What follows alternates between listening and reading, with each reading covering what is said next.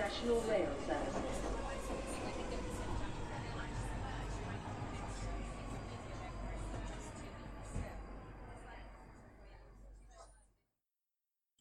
Bine te-am regăsit în stația Londra. Eu sunt Manuel Cheța de la manuelcheța.ro și tu asculti podcastul Un român în Londra. Acesta este podcastul unde asculti poveștiri și comentarii personale despre ce s-a întâmplat în ultima perioadă. Acest episod de podcast a fost înregistrat în data de 31 martie 2020, în jurul orelor 20.25, într-o zi de marți. De data aceasta suntem la episodul numărul 105, unde vorbim despre săptămânile de izolare în care am stat în ultima perioadă și, bineînțeles, despre noile descoperiri din lumea online-ului și a podcastului, podcasturilor, pardon, pentru că s-au întâmplat tot uh, felul de mișcări în uh, lumea asta a internetului și a podcasturilor. Așa că stai pe aproape. Între timp, țin să precizez că am o colaborare nouă despre care o să vorbesc puțin mai încolo și am uh, lucrat la crearea unor clipuri, intro, outro, uh, promo-uri care le am și tot felul de chestii din astea, ca să mă ajute puțin în crearea de episoade de podcast. Până nu uit, iată că trebuie să rezerv câteva secunde de început de podcast ca să fac două mici anunțuri. Acest podcast este parte a Ad Network thinkdigital.net. Dacă vrei reclamă în podcastul românești, atunci apelează la thinkdigital.net. Nu uita, thinkdigital.net dacă vrei reclamă în podcasturi. Așa și încă un anunț. Podcastul de față se poate asculta și pe radio. la adresa .radio.co.uk. Radio. este radioul online al românilor din UK, unde asculti știri și emisiuni interesante. Un român în Londra poate fi ascultat la Radio. în fiecare joi la orele 8 seara. Că tot am avut uh, ocazia să fac aceste mici anunțuri care le, pe care le-am și înregistrat, iată că ne putem bucura de un nou episod numit episodul numărul 105. Bineînțeles, pentru cei ce știu istoria, nu sunt de fapt 105 episoade de podcast, sunt cu 30 mai puțin, dar pentru asta ar trebui să ascult episodul 101. Și ca de fiecare dată, când am chef să fiu mai glumeț, am un buton special pentru situația în care ne aflăm. Ți dau drumul. That's bullshit. Și încă o variantă.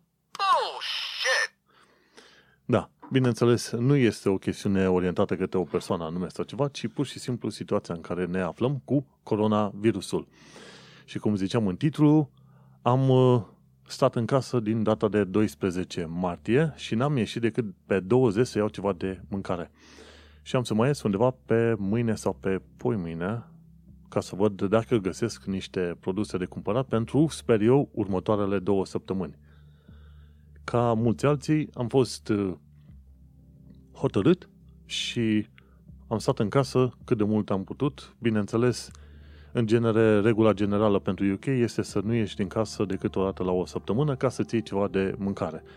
Gândește-te că eu am stat în casă, am ieșit în ultimele cât? 18-19 zile doar o singură dată ca să iau ceva de mâncare. De fapt, pe 12 martie am hotărât să stau de, din ziua următoare să stau acasă. Și asta într-o vreme în, că, în care la muncă încă nu se hotărau oamenii dacă să pună regulă generală pentru toată firma să stea acasă sau nu. Și am preferat să stau acasă, zic ok, nu vreau să risc, mai ales că în Londra, de exemplu, este cel mai lovit loc din Marea Britanie. 30% de, din cazurile de spitalizare, adică 1000 de oameni bolnavi, 1000 de oameni spitalizați în momentul de față, deci 30% sunt în uh, Londra. Gândește-te ce, ce înseamnă să fii într-un oraș cu 9 milioane de oameni rezidenți și 11-12 milioane în timp de muncă și gândește-te la riscurile la care te supui, mai ales când te duci în zone centrale.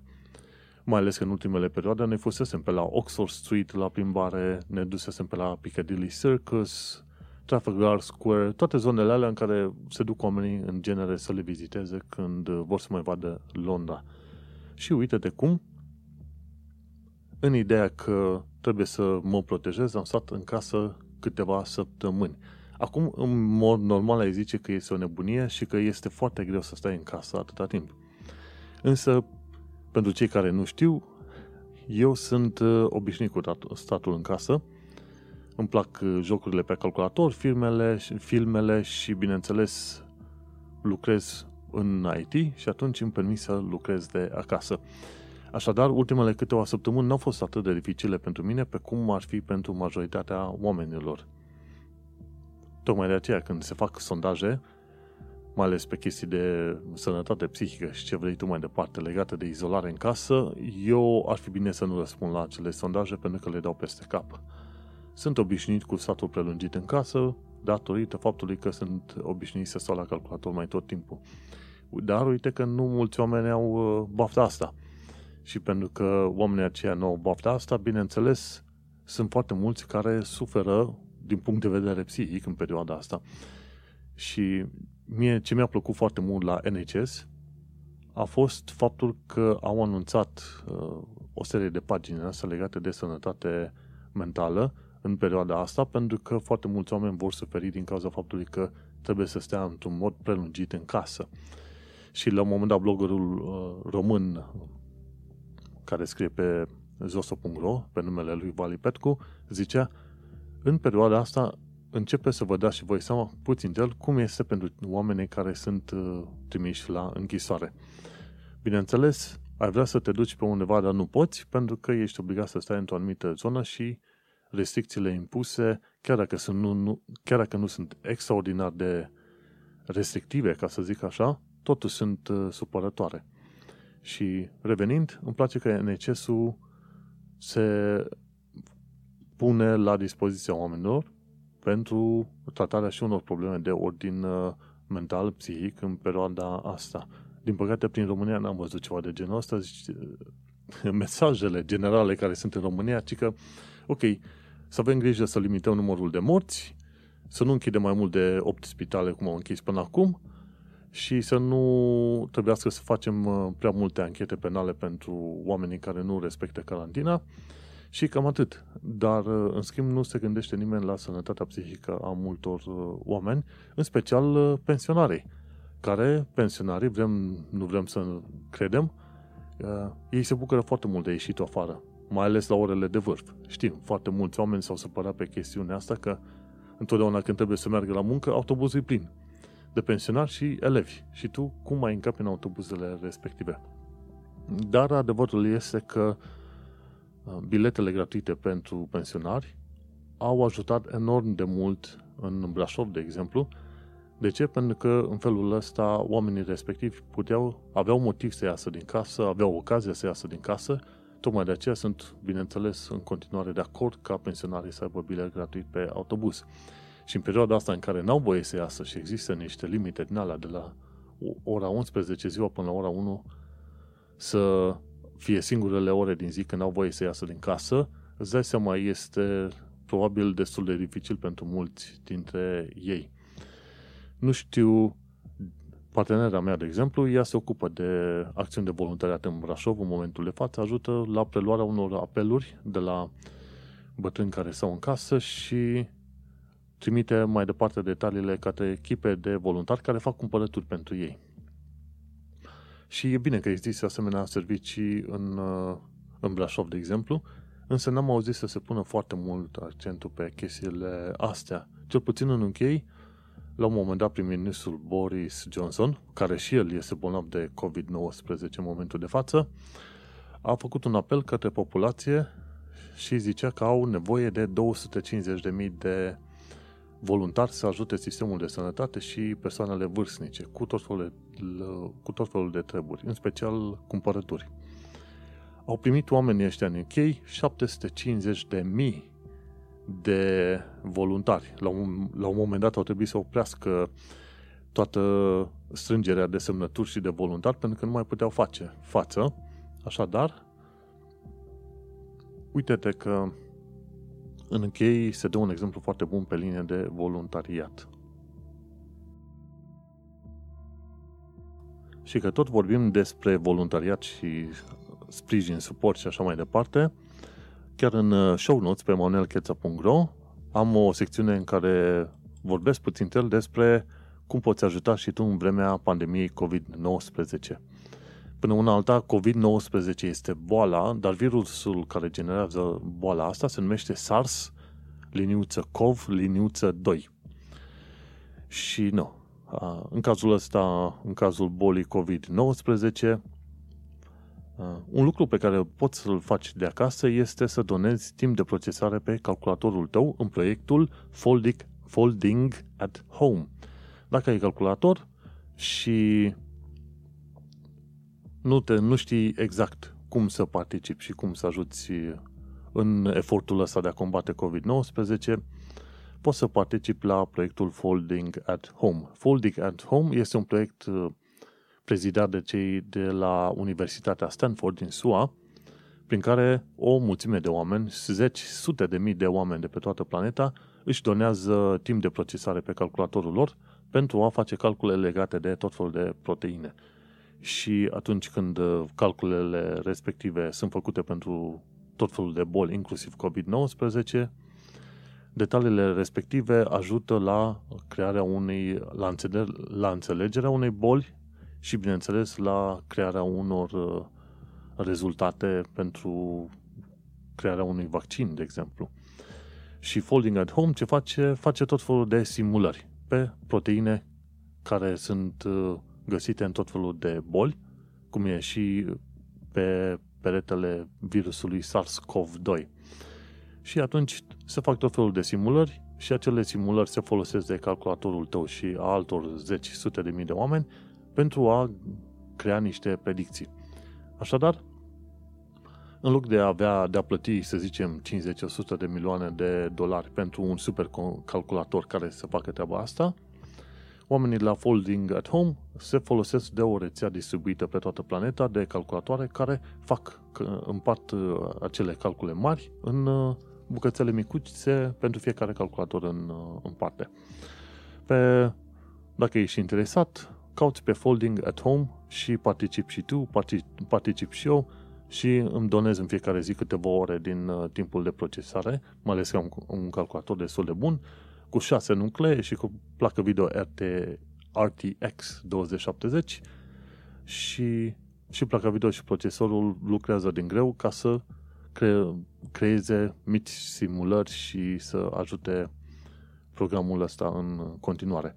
Pentru cei care sunt în Londra și vor să participe la tot felul de activități de voluntariat, se, există o pagină creată de către Primăria Londrei, numită, cum îi zice, Coronavirus Volunteering. Și acolo găsești tot felul de moduri în care poți să participi și să ajuți autoritățile locale și, bineînțeles, diverse ONG-uri. Este un buton foarte mare pe care scrie Search Volunteering Opportunities.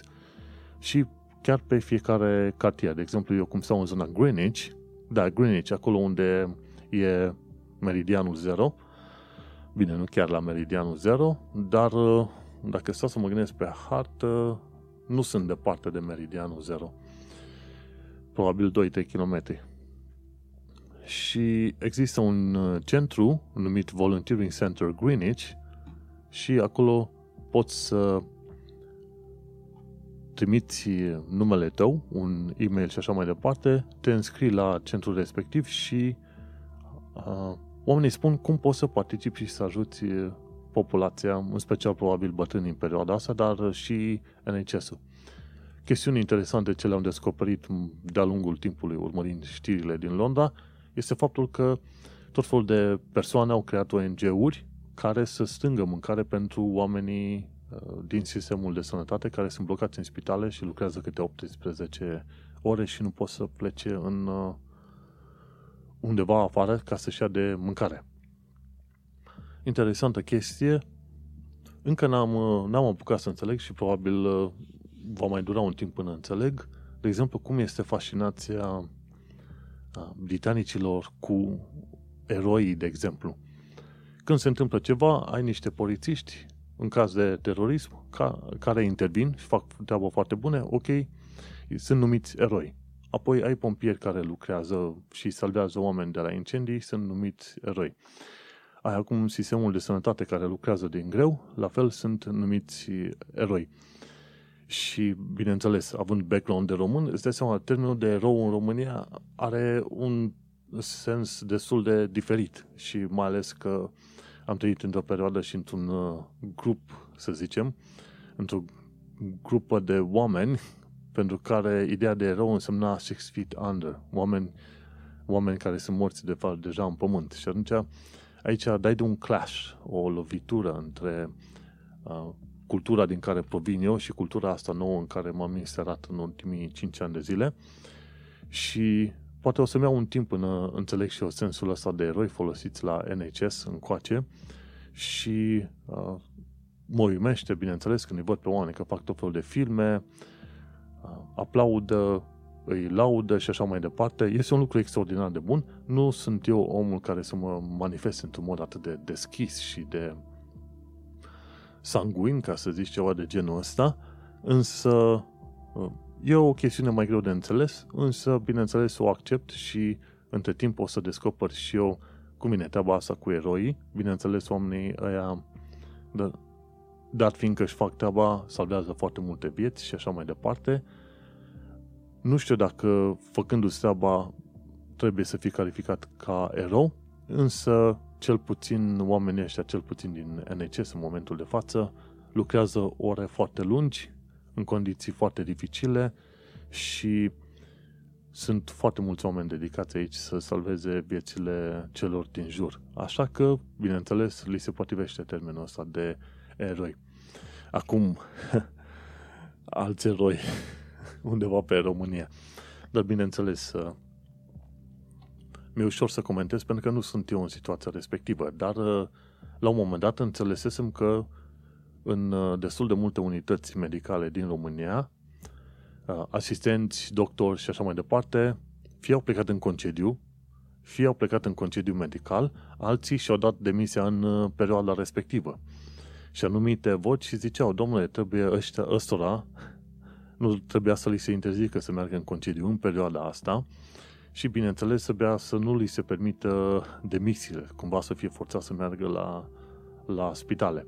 Bineînțeles, eu, nefiind în, soția, în situația respectivă, mi-a, cum îi zice, mi-e ușor să râd și să zic, ok, asta e o chestie hilară, dar nu este hilară, pentru că sistemul de sănătate oricum a fost vorbit de vreo 10.000 de oameni care au plecat să lucreze în sănătate și acum avem și vreo 8 spitale închise. Probabil până când episodul ăsta o să ajungă pe Radiopunct, o să fie închise alte vreo 2-3 spitale în România. Ceea ce este trist. Din toate știrile pe care le-am urmărit în Europa cel puțin, n-am auzit de spitale închise. Și bineînțeles, ca de fiecare dată fac comparații enorme între, fac comparații între România și UK, să văd diferențe enorme și în timp ce fac comparațiile astea, trebuie să se înțeleagă și faptul că, bineînțeles, România poate să lucreze, să aducă lucrurile la un făgaș foarte bun, însă mai are încă foarte mult de lucrat. Și o bună parte din oamenii faini care ar fi putut să ridice România au plecat, pentru că au fost uh, alungați. Și ideea este că chiar oamenii care ar fi putut ajuta în perioada asta, chiar sunt ei, sunt cei care subminează munca care ar fi trebuit să se facă pe acolo.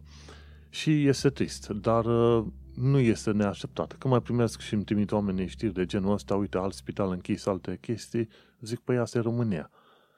Cum sunt blogger și am scris, cred că vreo 2000 de articole pe manuelcheța.ro de-a lungul celor 10 ani de când am blogul, la un moment dat uh, am pomenit despre spitalul Mărzescu, mi se pare, din uh, cartierul Tractorul din Brașov, locul în care o femeie suferind de boli psihice a fost lăsată să plece din spital.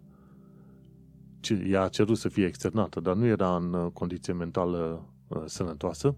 A cerut să fie externată în miez de iarnă și au găsit-o a doua zi undeva pe la marginea orașului înghețată, Bocnă. Și pentru că era undeva, nu știu, erau minus 20 de grade în perioada respectivă. Te doare capul. Și scrisesem și atunci. Zic că toată lumea se laudă că a respectat procedurile legale. Dar dacă încep să te uiți mai ușor, să iei mai la bani mărunți, descoperi că dincolo de declarațiile pe care le dau autoritățile și mulți oameni în România, munca este de fușereală așa, nu se face și nu se dege. Și cazul respectiv, după aia a venit colectivul, după câțiva ani de zile și alte chestii de genul ăsta, îți arată că în România chestiuni și comportamente de genul nu trebuie să te mire deloc. Din păcate, ca societate mai avem multe ajuns până în punctul în care să zicem că într-adevăr ne putem compara cu Europa de vest, în principiu, nu? Pentru că acolo ne uităm la Europa de vest. Când fug românii, unde fug românii, dacă nu în Europa de vest? Și revenind, ideea este că la, în toată nebunia asta extraordinară am văzut pe era un site ceva cu uh, campanii, cu donații și așa mai departe. Sunt tot felul de campanii pentru susținerea ONG-urilor pentru lupta împotriva COVID-19 în România, ceea ce e fain. Dar uh, poate că nu este tocmai uh, suficient. Important este că în perioada asta am înțeles că Uniunea Europeană a dat vreo 3 miliarde de lire, lire, pardon, lire în Anglia, da, euro, României pentru a reuși să supraviețuiască acum uh, epidemie, nu epidemie, ci pandemie de coronavirus. Și vedem cum uh, folosește satul român banii ăștia. Ar fi bine să-i folosească cum trebuie, dar uh, mă îndoiesc. Și bineînțeles, uh, atitudinea asta de fetistă nu ajută pe nimeni, dar ce se face? Adevărul este că la un moment dat când vezi de-a lungul timpului, ba chiar a decenilor, că lucrurile se mișcă, bineînțeles, sunt bine, dar extrem de greu și cu extrem de multă cheltuială, ajungi să fii, bineînțeles, dezamăgit. În toată chestia asta este și o rază de soare. Și raza aia de soare este faptul că undeva, mi se pare, prin nordul României, la un azil de bătrâni, toți îngrijitorii care sunt mai tineri s-au autoizolat cu acei bătrâni și au zis, ok, noi nu mai plecăm acasă, stăm cu bătrânii aici și tot ce trebuie să ne se aducă este mâncare, discutăm cu neamuri, prieteni și așa mai departe, să ne aducă mâncare, dar noi nu mai mergem acasă în perioada asta, pentru că nu vrem să ne întoarcem bolnavi și mai apoi să îi uh, punem în pericol pe acei bătrâni de la azil. Dacă mai am în show notes undeva chestia asta, am să pomenesc. Este o chestie extraordinară și o chestie rară pe România, dar uh, uh, arată faptul că, uite, mai este încă speranță pentru, pentru poporul ăsta român. Ca de fiecare dată, vreau să mai pomenesc și despre faptul că o carte pe care o citeam la un moment dat, The Adventure of English, a rămas la exact același număr de pagini pe care le citisem, adică 150 și ceva, în urmă cu câteva săptămâni. Cartea este scrisă de Melvin Bragg, se numește The Adventure of English. Practic, cum a evoluat limba engleză de-a lungul uh, milenilor, ca să zice așa, pentru că el prezintă formarea limbii engleze dintr-o combinație între dialecte germanice și cele celtice și galeze și așa mai departe, din anul 500 era noastră și până în 1800 și ceva, când încă mai împrumuta cuvinte din, uh, din zona franceză, germană și așa mai departe. Ei, și ziceam că dacă lucrez de acasă, o să ajung foarte bine la un moment dat să citesc mai mult din cartea asta. Adevărul este că realitatea te bate puțin peste ochi și când ajungi să lucrezi numai și numai de acasă, ți se schimbă comportamentul. Când mergeam la muncă, aveam motiv pe metoul respectiv sau pe tren să citesc o carte, pentru că eram pur și simplu blocat într-un loc și mă uitam mai urea la om, la oameni. Bineînțeles, dacă te uiți, dacă ești într-un metrou și te uiți aiurea la oameni, cel puțin în cultura britanică, tu ești un creep, un om ciudățel. Și în principiu, sportul național când faci naveta în UK este să nu te uiți la oameni, ci să te uiți în ziar, în cărți, în telefon, pe podea, pe geam, oriunde numai la oameni, nu. Și, bineînțeles, citeam carte. Dar acum, cum uh, nu mai fac naveta și nu mai sunt obligat să fiu pus într-o situație strânjenitoare, uite-te că nu am mai apucat să citesc cartea aia. Nu fac niciun fel de promisiune, dar ar fi foarte frumos ca măcar o jumătate de oră să mai citesc din cartea The Adventure of English, scrisă de Melvin Bragg.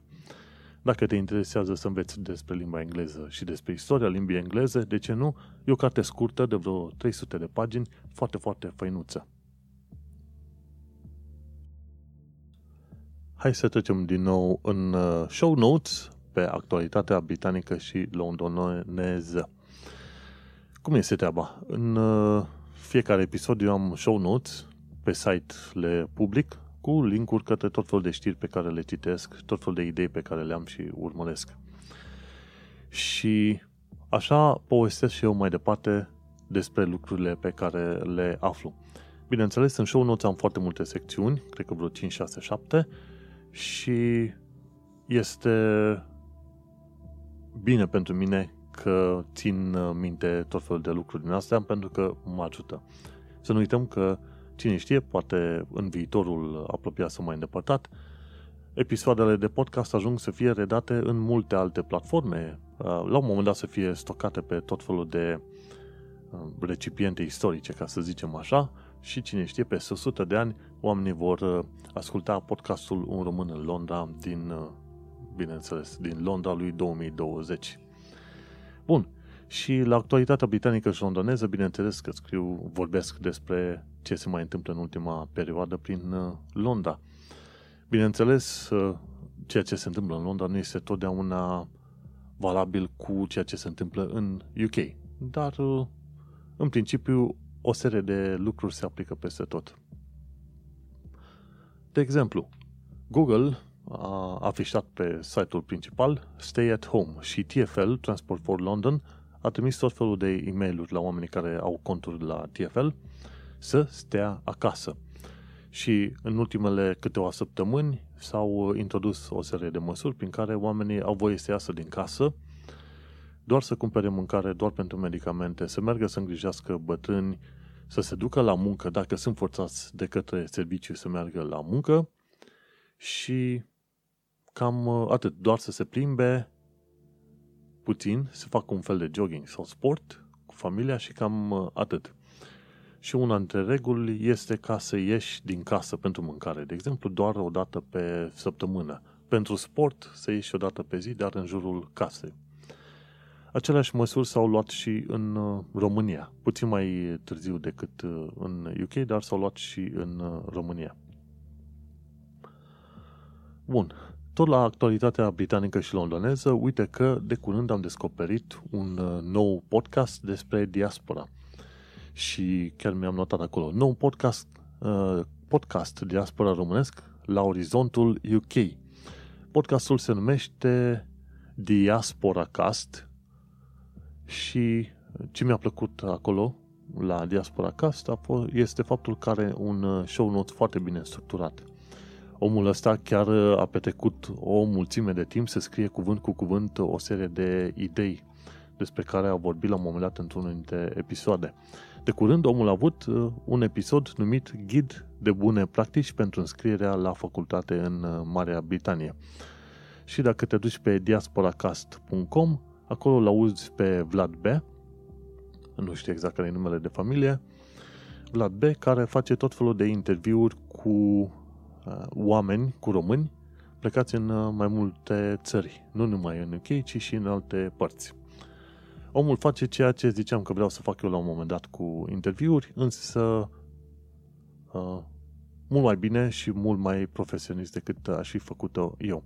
La un moment dat o să am și eu interviuri, însă nu mă grăbesc uh, prea tare ca să zic așa.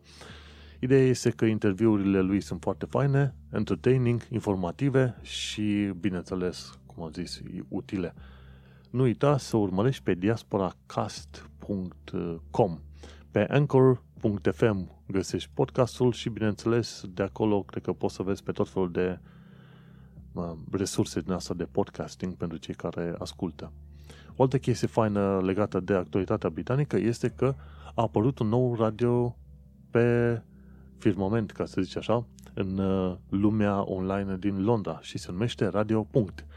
Se pare că tu ai auzit deja cred că deja ai auzit anunțul de la, legat de Radio Punct și de participarea podcastului în uh, rețeaua Radio Punct. Mi se pare că au acolo undeva 12-16 colaboratori cu tot felul de emisiuni, emisiuni live și așa mai departe. Și este o chestie foarte interesantă, foarte faină, un radio online organizat de către români pentru români cu materiale în uh, limba română și este un radio online foarte făinuț. Nu uita să intri acolo, au uh, tot felul de subiecte de discutat, de la economie până la tehnică, până la cultură. Uh, au și un program bine stabilit, au chestiuni legate de antreprenoriat, carieră, educație financiară, cum se descoperi Marea Britanie, proiectul a fost deschis de către Sorin Ciociu și de către George Tatu. Și, bineînțeles, s-au adus o serie de oameni în, uh, în echipe și se pare că au emisiuni probabil chiar în fiecare zi. Chiar în fiecare zi. Și este foarte bine așa.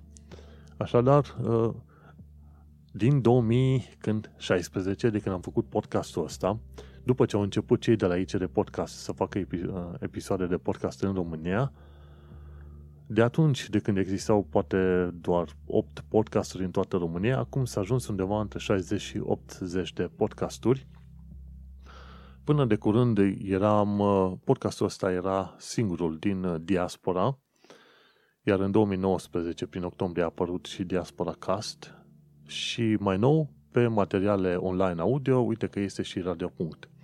Și știu din sursă aproape sigură că vor mai apărea încă vreunul, două podcasturi în UK, în limba română, probabil în lunile ce urmează. Așadar, bucură-te că sunt tot mai multe materiale în limba română pentru toate gusturile. Tocmai am luat o pauză de cafea, probabil auzeai niște voci în fundal și la un moment dat și un câine care lătra.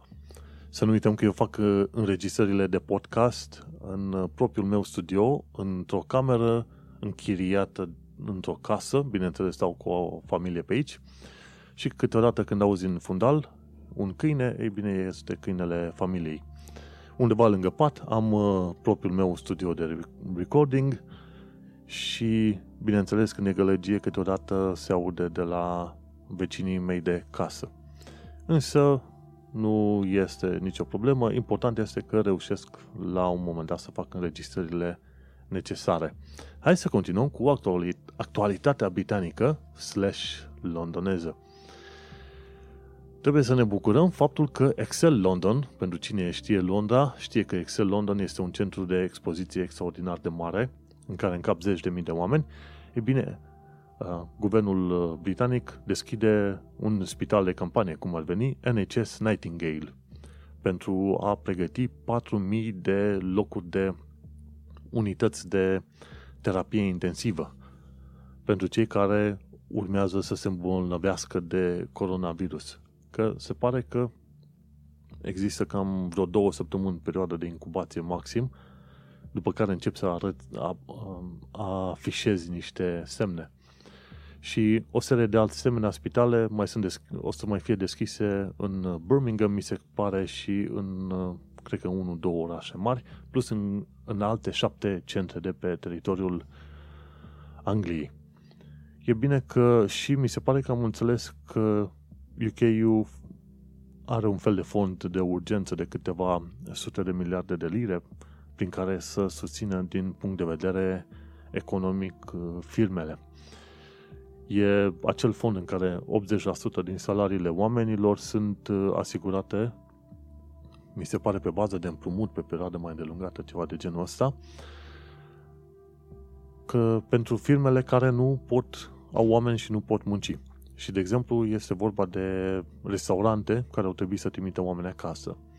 Oamenii respectivi pot fi plătiți 80% din salariu de către firmele respective, restaurante și așa mai departe, dacă firmele alea apelează la un ajutor din partea statului în perioada asta.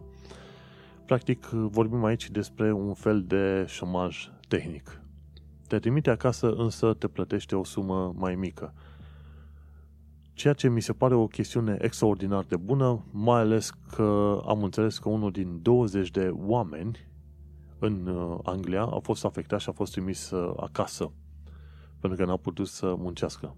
Este foarte probabil ca cifra să fie mult mai mare decât unul din 20 și la un moment dat se vehicula un număr de sute de mii până la un milion de oameni care, să nu, care nu pot munci în perioada asta. Sunt o serie de oameni norocoși ca mine care pot să lucreze de acasă, însă aia sunt, sunt destul de puține, așa se zice. Sunt alții care sunt forțați să lucreze în perioada asta, cum sunt polițiști, armată, pompieri, doctori și așa mai departe. Și, bineînțeles, cei care sunt în serviciile esențiale, cum e curent electric, gaz, apă, deliveries și cei care aduc, îți aduc mâncarea, pizza acasă. Totuși, legat de oameni care sunt obligați să lucreze uh, timp redus sau să fie trimiși acasă, chiar astăzi ne-am avut o ședință online, ca să zicem așa, cu șeful, cu noul șef de la firma la care lucrez. Și au anunțat că în tot felul de sectoare vor trimite oamenii în șomaj tehnic pe următoarea lună, după care se va stabili dacă vor trebui să îi țină în șomaj tehnic mai departe pe următoarele câteva luni de zile, șomaj tehnic însemnând uh, un salariu 80% din valoarea normală. Bineînțeles, nu mai discutăm de măriri de salariu, bonusuri și alte chestii. Treburile astea au dispărut din, uh, din schemă odată ce a lovit coronavirusul. Interesantă chestie că departamentul de IT n-a fost atins. Ideea este că firma noastră vinde foarte mult online și atunci sunt foarte multe chestiuni pe care echipele de IT, programatori și așa mai departe, undeva la 100 de oameni din toată firma, le-au de lucrat în continuare. Că se face vânzare, că nu se face vânzare, noi avem uh, un anumit plan și avem multe chestiuni la care trebuie să lucrăm, o serie de aplicații și așa mai departe. Și pentru noi nu există ideea de șomaj tehnic deocamdată. Și interesantă chestiune, chiar mă gândeam la un moment dat că o să ne pomenim cu salariile tăiate, vreo 20%. Șeful firmei, CEO-ul, chiar ne-a anunțat că el a luat o tăie, a acceptat în mod voluntar să-i se taie salariul cu 30%. Bineînțeles, tăierea de 30% nu înseamnă enorm de mult în sensul că îi mai rămân bani de bunzunar, ca să zicem așa. Însă este un gest de bună voință, ca să zicem, din uh, partea lui și tocmai de aia mai devreme sau mai târziu, este posibil să ni se ceară și noi, celor din IT, să acceptăm reducerea salariilor și asta va fi situația. O vom accepta și vom merge mai departe. De exemplu, și proprietarul aici unde stau în chirie, la fel, el este în uh, șomaj tehnic. Lucrează o oră pe zi și a avut o reducere de 20% din uh, salariul lui. Pentru că omul lucrează în uh, hotel, și, bineînțeles, au avut zero clienți în ultimele câteva săptămâni și au trebuit să dea afară foarte mulți oameni, el fiind pe poziție de manager, a mai își menține postul, dar este într-un fel de șomaj tehnic. Și, bineînțeles, în perioada din asta te gândești ce fel de meserii ar trebui să ai ca să nu fie afectat atât de mult. Dar adevărul adevărat este că indiferent de meseria pe care o ai, când lovește dezastrul, este posibil să fii afectat. Unii mai mult, unii mai puțin. Și de multe ori te gândești, ok, ce meserie ar trebui să am ca și pe vreme de foamete și război și epidemii, totuși să am, uh, cum zice, un loc de muncă sau măcar un venit, ceva de genul ăsta. În cazul meu, răspunsul pentru mine este să lucrez ceva în IT.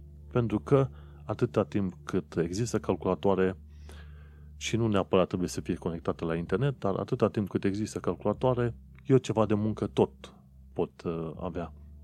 Dar nu este valabil pentru toți. Bineînțeles, în restaurante, în medicină, la stat, în asemenea perioade, bineînțeles, uh, ai fi mai mult sau mai puțin uh, protejat. În fine, mergem mai departe. Interesant lucru că una dintre victimele uh, coronavirusului este și ora de vară, British Standard Time. Bineînțeles, în mod normal am trecut la ora de vară acum pe 29 martie, însă Yorkshire nu poate trece ceasurile din alea mari din turnuri la ora de vară pentru că oamenii trebuie să stea izolați în uh, casă. Și Yorkshire, eu am zis Shire, dar de fapt Yorkshire nu poate trece la ora de vară din cauza coronavirusului. Auci! Importantă chestiune de aflat și de ținut minte în uh, perioada asta este faptul că dacă nu se, iau, nu se luau măsurile de izolare, cei de la BBC au calculat la un moment dat că s-ar ajunge undeva pe la vreo 500.000 de oameni morți până la final de an. Și așa că în momentul de față calculele se duc undeva pe la vreo câteva mii, poate 10.000 de oameni morți la finalul epidemiei astea în uh, Londra. Așa că până la urmă a contat și contează în continuare măsurile de izolare. Un uh, lucru important de știut este că spitalizarea COVID-19 în SUA a scos la iveală niște chestiuni foarte interesante, ci că cei care sunt sub 20 de ani de zile, 2% din ei ajung în, uh, în spital. Cei care sunt între 20 și 65 de ani, 15%, unul din 6 oameni ajunge în spital, iar cine e peste 65 de ani și se îmbolnăvește de coronavirus, este posibil ca unul din 3 oameni să ajungă în spital. Așadar, trebuie să se iasă din uh, mitul ăla că numai bătrânii sunt afectați. Nu. Și tinerii și cei de vârstă medie sunt afectați, numai că procentele de ajuns în spital sunt diferite. 2%, 15% și 30%. Și bineînțeles, trebuie să iei în considerare faptul că unii oameni sunt la risc uh, crescut, ca să zicem așa. Mergem mai departe. Interesantă chestiune ce au făcut-o cei de la Ocado. Ei au cumpărat 100.000 de teste coronavirus pentru proprii angajați. Și ceea ce se, nu se spune foarte mult este faptul că, așa cum pomenea și Bill Gates la un moment dat, două lucruri trebuie făcute în perioada asta intens. Testare coronavirus și izolare în uh, casă. Situația asta s-ar putea să mai dureze și pe perioada lui aprilie și poate chiar și pe perioada lui mai. Gândește-te mai și aprilie încă două luni, dacă reușesc și pot, am să ies doar uh, o dată la 10 sau poate chiar 15 uh, zile. Deci presupun că pe următoarele două luni de zile voi ieși de maxim 6 ori din casă. Nu mai ține minte așa. 6 ori de, de ieși din casă. Și la, uh, cum îi zice, la actualitatea britanică și londoneză, avem o chestie interesantă și foarte comică, să terminăm într-o notă mai pozitivă. În Wales, în țara Galilor, uite că se plimbă caprele sălbatice prin centrele orașelor. Și sunt câteva filmulețe simpatice legate de acele capre sălbatice care au început să vină în orașe. Și chestiuni de genul se întâmplă. În Canada, de exemplu, sunt coioții care încep să meargă prin orașe. În Noua Zeelandă, de exemplu, pentru oamenii care trebuie să se ducă la muncă sau ceva, Uh, există un fel de competiție care reușește să pună ursuleți de pluș în geam. Și când te plimbi pe stradă să vezi mulți ursuleți de pluș prin uh, geamuri. E, e o chestiune interesantă, dar uh, adevărul este că e bine ca și în asemenea momente oamenii să găsească metode prin care să se, cum îi zice, să se însenineze ziua. Mergem mai departe cu show notes pe manuelcheța.ro Am o secțiune numită Viața în sănătate în UK și în Londra și acolo am pomenit de faptul că New Yorkul se pregătește de un val mare de îmbolnăviri. E vorba de filmul făcut de cei de la canalul de YouTube români la New York și povestesc viața lor de zi cu zi în uh, New York și povestesc cum se protejează în perioada asta în vremea coronavirusului. Și tot legat de viața în sănătate, uite că în UK, cel puțin, a venit vremea mașinilor uh, electrice. Am pus un link către un documentar. Adevărul e că în momentul de față mașinile electrice chiar au ajuns la uh, un uh, stadiu în care te poți folosi de ele, măcar să faci naveta, dacă nu chiar să mergi în uh, orașele vecine. Mergem mai departe. Uite că în uh, România, că mai am și știri de România, este un tip Matt, care are un blog numit uh, Expat în România. Expat in Romania. Și el de curând a început să facă Coronavirus Diaries, Day 9, The Turning, the turning Point. Și în uh, Coronavirus Diaries, în jurnalul de coronavirus, el povestește în engleză cum vede el viața în Cluj, pentru că el locuiește în Cluj în momentul de față, cum vede el viața în Cluj și cum uh, se iau măsurile de carantinare și așa mai departe. E interesant de văzut uh, punctul de vedere a unui canadian. Bineînțeles, omul a fost, s-a născut în România, dar a locuit o bună parte din viața lui în Canada și a revenit din oarece motive în uh, România, în, în Cluj. Deci, pe expatro.blogspot.com poți să auzi, să citești, pardon, despre Coronavirus Diaries. Mergem mai departe, ci că sunt 10 motive pentru care poți ieși în, uh, din casă în România, de exemplu. Interes profesional, asigurarea de bunuri, asistență medicală, motive justificate pentru, precum îngrijirea unui minor sau a persoanei vârstnice, activitate fizică individuală, activități agricole, donarea de sânge, scopuri umanitare și voluntariat, comercializarea de produse agroalimentare și asigurare de bunuri necesare desfășurării activității profesionale. Să-ți cumperi laptop pentru voluntariat la o adică sau fază de asta. Și tot din România, un uh, tânăr venit din Franța a povestit cum este să fii carantinat când vii din uh, Franța. Și mai mulți oameni au povestit de-a lungul timpului modul în care au fost tratați și cum s-au comportat și autoritățile cu oamenii care au venit din țări săine și au fost carantinați. Hint, în niciun caz într-un mod foarte simpatic. Nu că te-ai fi așteptat la altceva. Pe mine mă uimește uimirea oamenilor când văd că autoritățile nu-și fac treaba, își fac treaba prost sau sunt uh, total nepăsătoare. Discutăm de România. Nu este ca și cum țara asta s-a schimbat în mod profund în ultimii 30 de ani. S-a schimbat destul de mult, s-a schimbat frumușel, dar nu într-un mod profund. Nu uita că și Caragiale, cu 100 de ani de zile, se plângea de societatea din România. Acum, la 100 de ani de la discuțiile respective, tot pe acolo suntem. Doar că am mai trecut niște războaie peste noi, un comunism, a mai venit internetul și toată lumea a ajuns să se certe pe Facebook. Dar, în principiu, cam tot acolo au rămas. no. Dar tot, uh, tot discutând de români, uite că am și o secțiune anumită români și lucruri faine. Și aici vreau să pomenesc vreo trei oameni. Bineînțeles, sunt mai mulți de pomenit, dar așa e Vlad B., care a făcut uh, podcastul Diaspora Cast. E o chestie foarte faină, nu uita să-l asculti. Și Sorin Ciociu și George Tatu pentru Radio. Punct. Oamenii ăștia merită pomeniți și lăudați pentru uh, antrepriza lor, ca să zicem așa.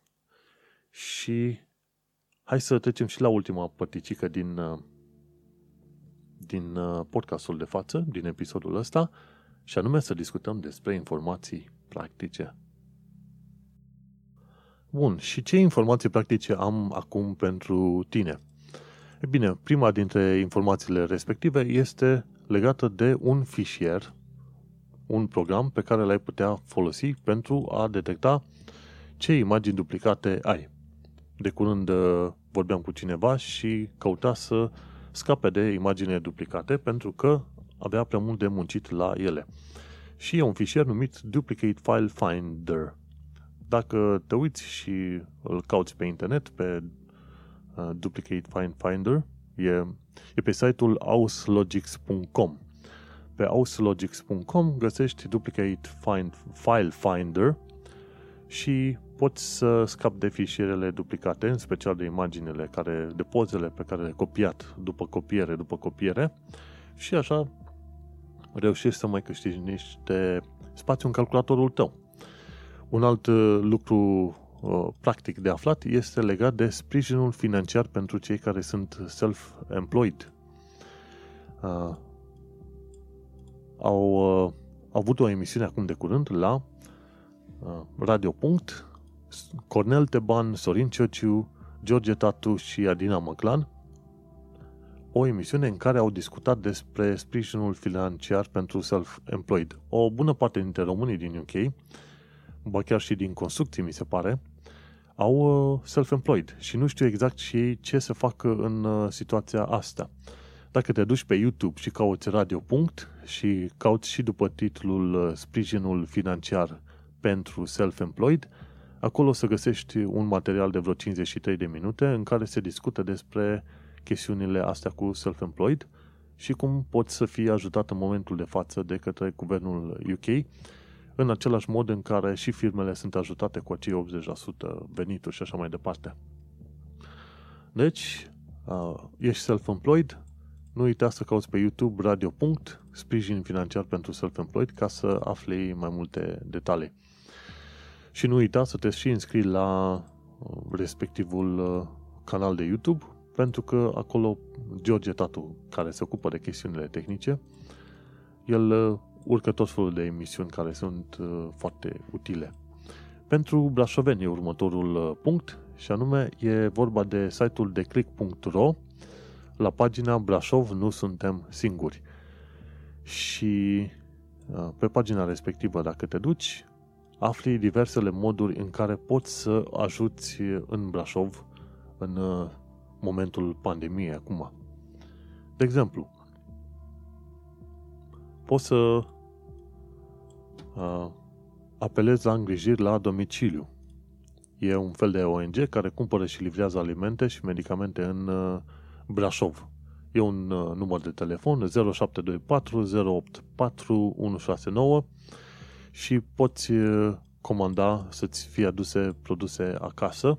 Exact principiul va trebui să-l stabilești cu ei. Primăria Brașov pune la dispoziția persoanelor vârstnice numărul 0800 420 123 ca să vadă dacă asistența socială din Brașov îi poate ajuta pe oamenii respectiv. Fundația Bucuria Darului oferă ajutor pentru aprovizionare cu alimente pentru Brașov, e 0368 465 348. După aia, voluntarii de la firma M&M Express ajută la livrare de medicamente și alimente pentru uh, cine are nevoie. La fel, 0755 908 908 și uh, mi se pare că mai e și Colegiul Psihologilor, oferă consiliere și suport gratuit cadrelor medicale. În special, la numărul de telefon 0736 389 678. Și mai sunt, uite, Institutul Național de Sănătate Publică, despre Hub. Uh, e organizația Minte Forte, rețeaua 2.0, pentru profesori sunt chestii... Uh, e o listă destul de mare Andrea Berkut Academy te invită la o lecție faină de engleză. Sunt tot fel de chestiuni interesante. Nu uita să te duci pe site-ul numit uh, declick.ro și caută pagina Brașov Nu Suntem Singuri. Și acolo vei putea să afli moduri în care ai putea să ajuți și să fii ajutat dacă ești în zona Brașov. Și important lucru este să nu uiți următorul lucru.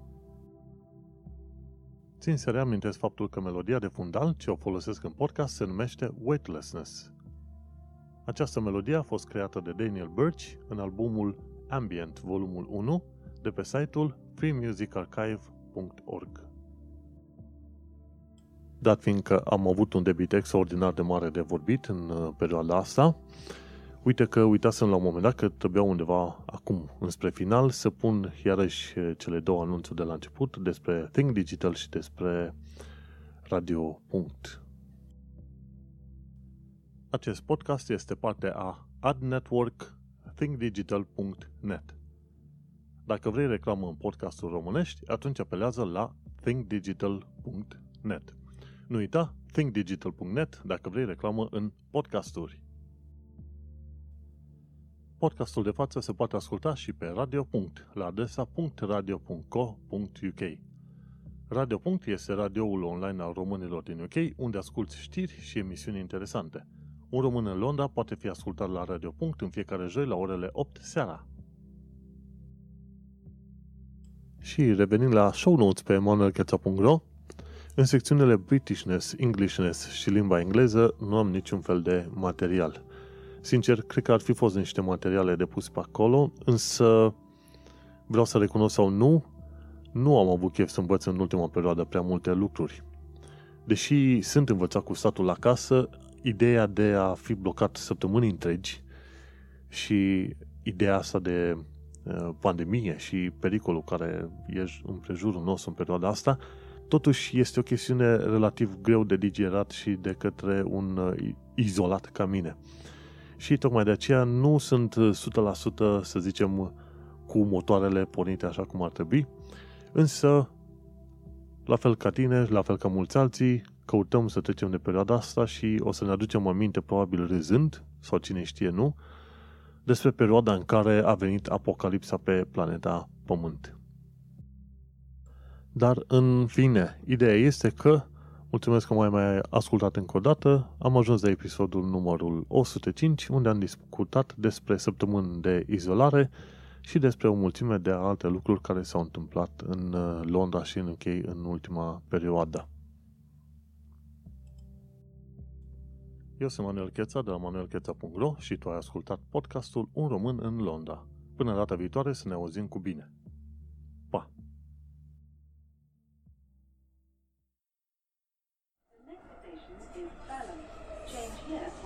additional layer.